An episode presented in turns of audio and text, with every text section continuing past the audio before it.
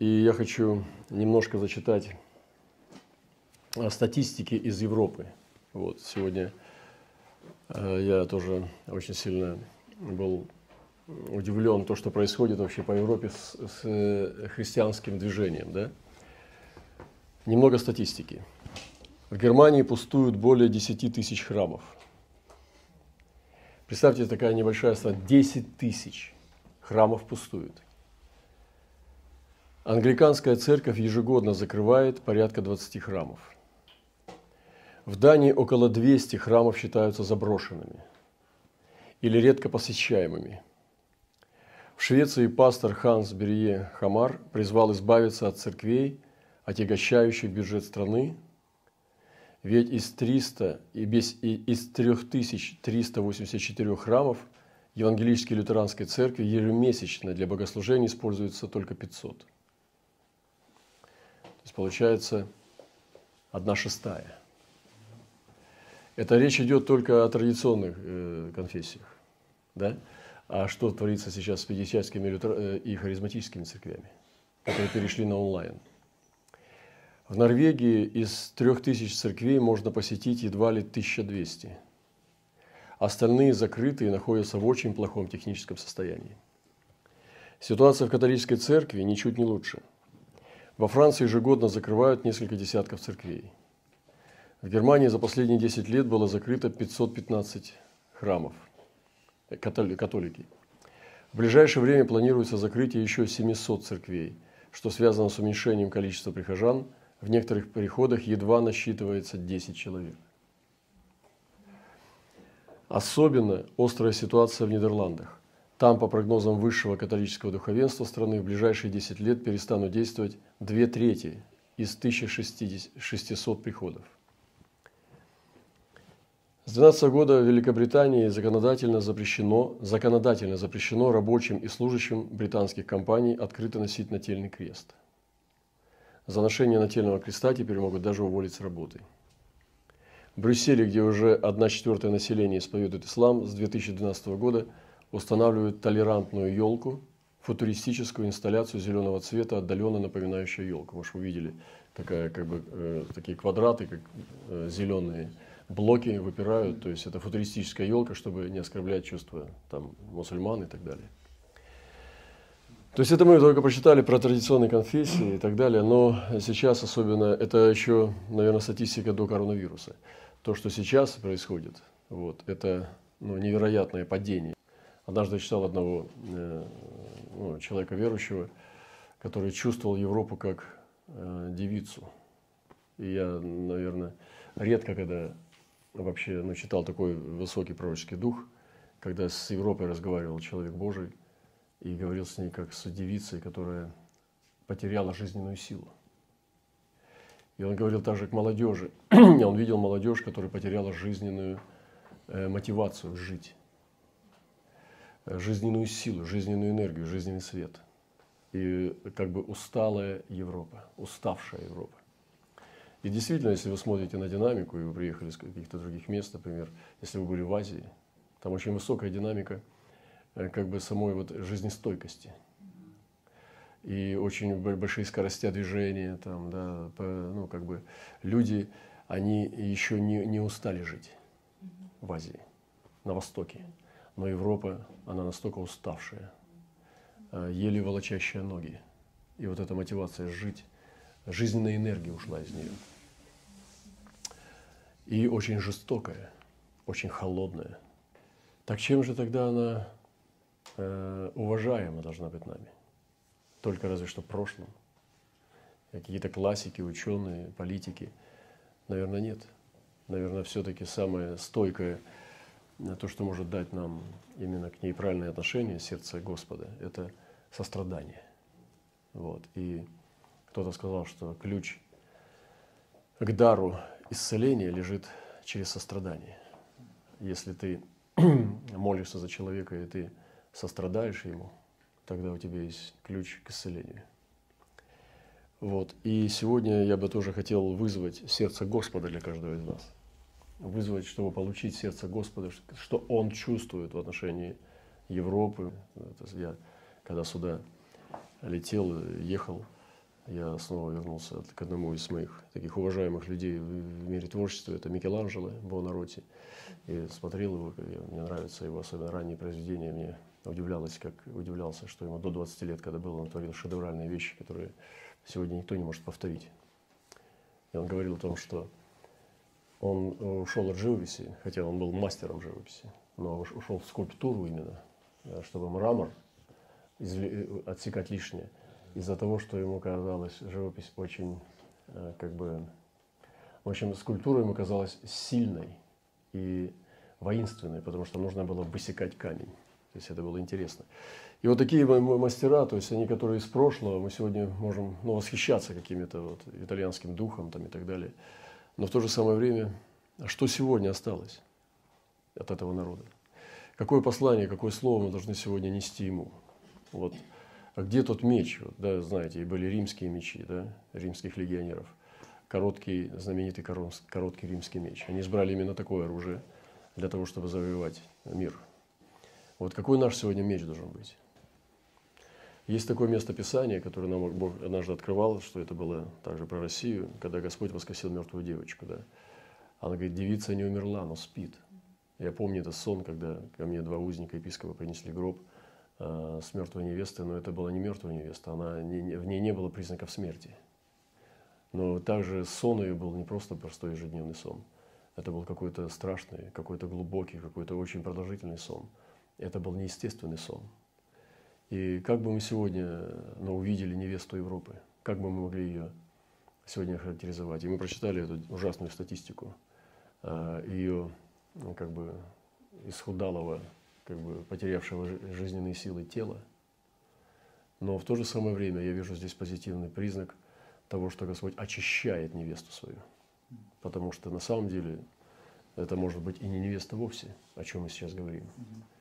Господь, помните, как сказал однажды, оставьте ее до жатвы. То есть, другими словами, время само сделает свою работу. И а то, что мы сегодня должны работать в винограднике, это совсем другое дело.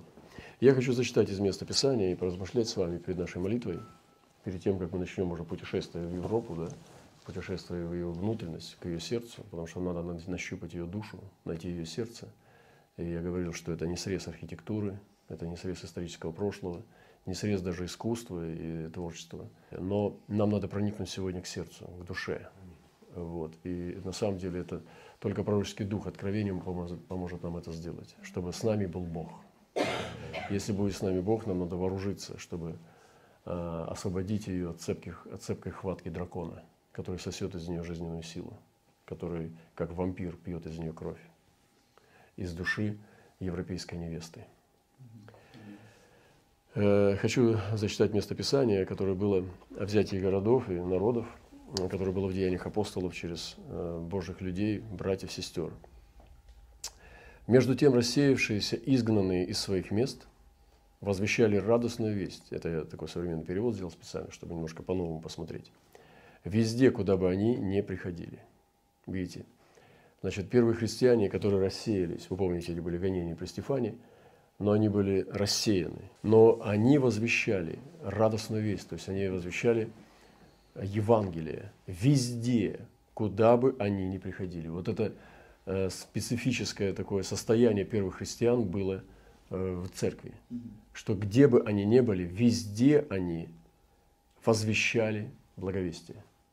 Я думаю, что вот этим надо зарядиться сегодня, потому что это главная цель нашего пребывания в этих местах. Филипп, вы помните, это был диакон, простой диакон в Первоапостольской церкви. Он пришел в главный город Самарии и возвещал там о Христе. То есть, ну, представим, что это был Милан или Париж, или Берлин, или любой другой город, Рига, Вильнюс. Толпы народа внимательно слушали то, что он говорил, и видели знамения, которые он совершал, потому что из многих одержимых выходили с громким криком нечистые духи, и многие парализованные хромы получали исцеление. Что-то было утрачено за эти годы. Что-то было за эти пару тысячелетий утрачено. Потому что его проповедь была со знамениями. И нам нужно вернуть эти ключи, чтобы объединить эти два крыла. Истина и сила. И Господь однажды сказал фарисеям, вы не знаете ни силы Божьей, ни Писаний. То есть они, садукеи, знали Писания, но не знали силы. Э, может быть, фарисеи били на силу, но не знали Писаний. Но Иисус хочет сегодня объединить эти вещи. И нам нужно вернуть эти дары, вернуть эту силу. И я думаю, нужно действовать. И в городе там была большая радость. То есть вот этот пролом, который приносили э, первые диакона, даже просто один диакон, здесь написано, что он был один. И он принес великую радость в город. Я думаю, конечно, радость может принести тот, который сам радостный. То есть это как минимум, да, то есть не может грустный человек принести радость. Вот, и нам нужно сегодня вооружиться этой воинственной, агрессивной, наступательной радостью, термоядерной, вот, чтобы она была воинствующая, атакующая, пронзающая. Аминь. Аминь. И мы говорили, что радость Божия, она глубже настроения. Вот, если у меня болит живот, у меня не очень хорошее настроение.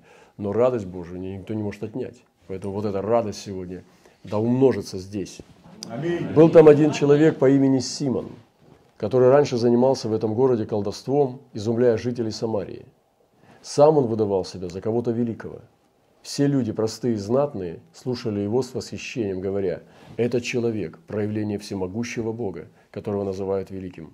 А восхищались им потому, что он уже долгое время удивлял людей своим колдовством. То есть у меня чувство, почему я сегодня обратил внимание на этот отрывок Писания, что здесь, в этом городе в этом ну, как бы регионе, эти люди, их, есть, есть эти люди Симоны, которые держат внимание людей именно от духовных вопросов на себе. Они делают свою деятельность, не обязательно это прямой оккультизм, хотя некоторые конкретные оккультисты э, связаны с духами нечистыми. Они могут даже в области политики, культуры, творчества находиться, да, э, экономики, но они держат людей внимание от принятия Христа на себе. И у меня было чувство сегодня, когда я слушал это слово с утра, э, что именно вот эти Симоны сегодня здесь препятствуют принятию Христа. И они, он пошел очень интересным путем, он пошел через путь смешения. Он проник в церковь. И сегодня характеристика европейской церкви – это смешение. Когда именно там есть присутствие вот этого, э, знаете, даже слово «симония» пошло от этого места Писания, от Симона. Есть такое понятие в религиозном мире – симония. Симония – это продажа э, степеней и званий церковного и церковной иерархии за деньги.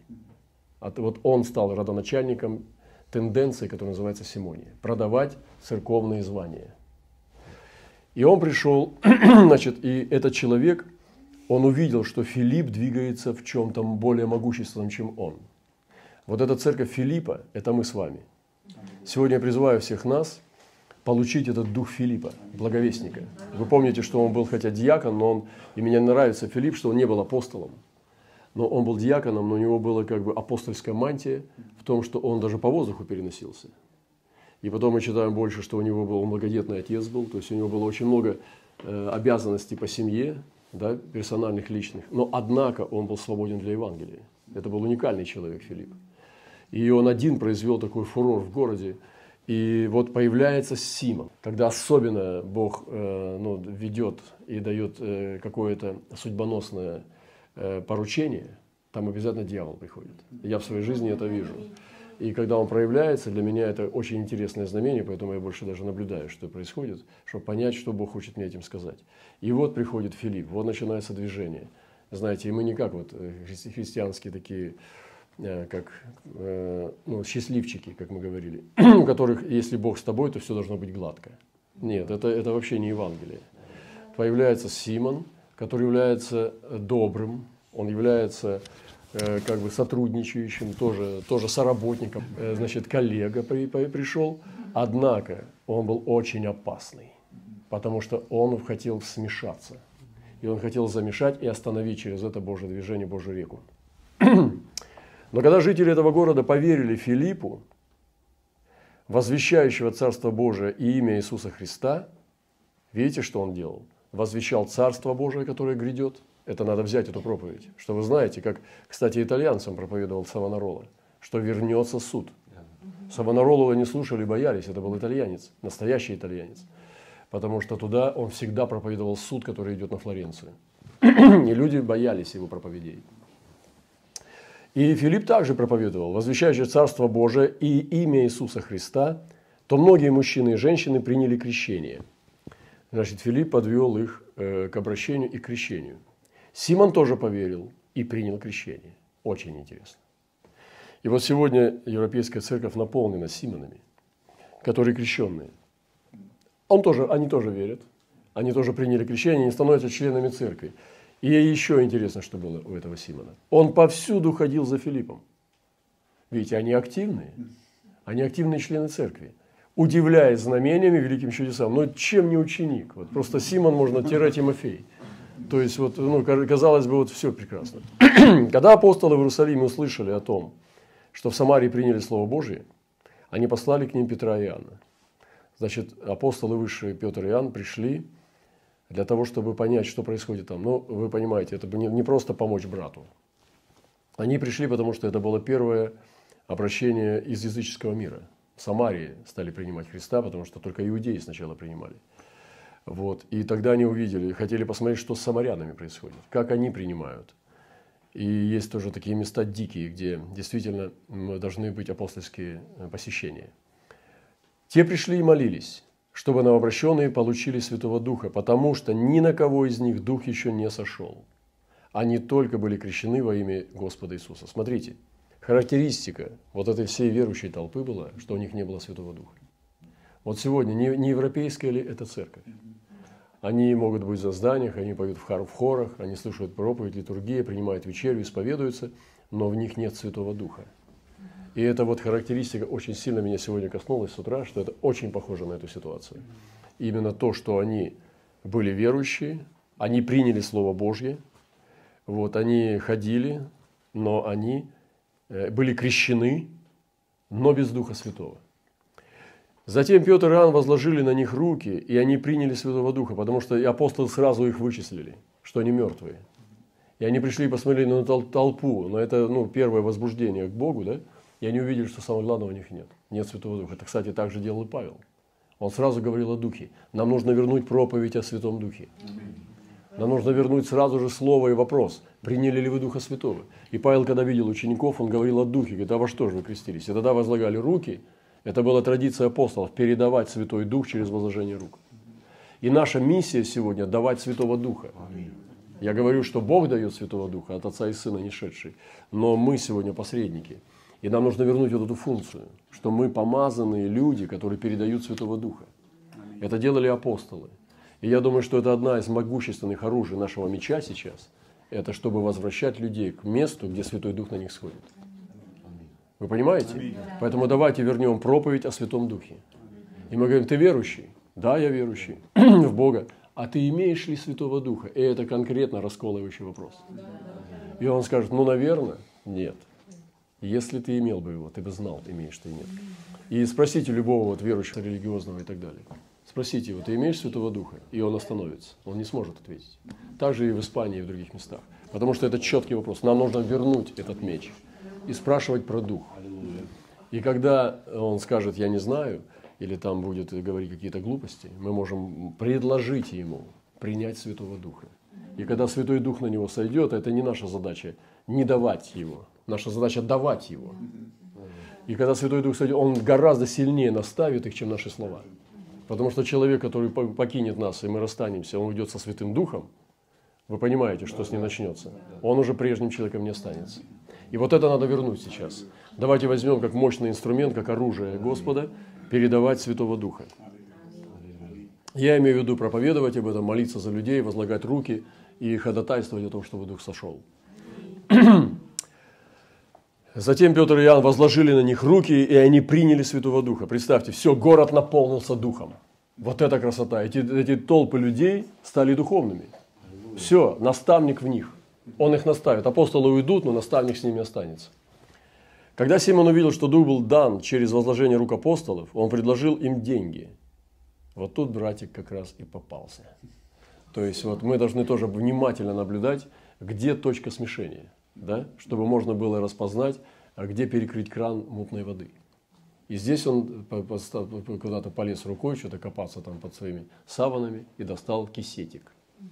И началось началось божественное очищение. Это была не проблема, это была благодать. Мне написано так, что он предложил деньги, говоря, дайте и мне такую силу, чтобы тот, на кого я возложу руки, получил Святого Духа. Значит, он видел, как Дух сходит. Он видел эту радость перемен людей. Он видел, что Дух Святой это не ритуал, как сегодня там мажут маслом или там крестиком на лбу, Но он видел, что Святой Дух сходит. Иначе бы он не попросил, бы просто тоже крестиком пошел мазать. Но он видел, как человек изменяется. Он видел, как Святой Дух сходит через возложение, а не через помазание. Потому что они возлагали руки. Это первые ученики, они не делали ритуалы, они делали реальную силу, они обладали этим. И тогда, но Петр ответил, пусть твои деньги погибнут вместе с тобой, раз ты думаешь, что можешь купить дар Божий за деньги. Вот с этого времени началась Симония. Значит, мы понимаем, что Петр очень жестко проповедовал. Кто из нас сегодня может такие слова сказать? Ты практически приговариваешь человека, ты забиваешь крышку гроба, и ты говоришь, твои деньги погибнут вместе с тобой. То есть нам нужно вернуть прямоту проповеди.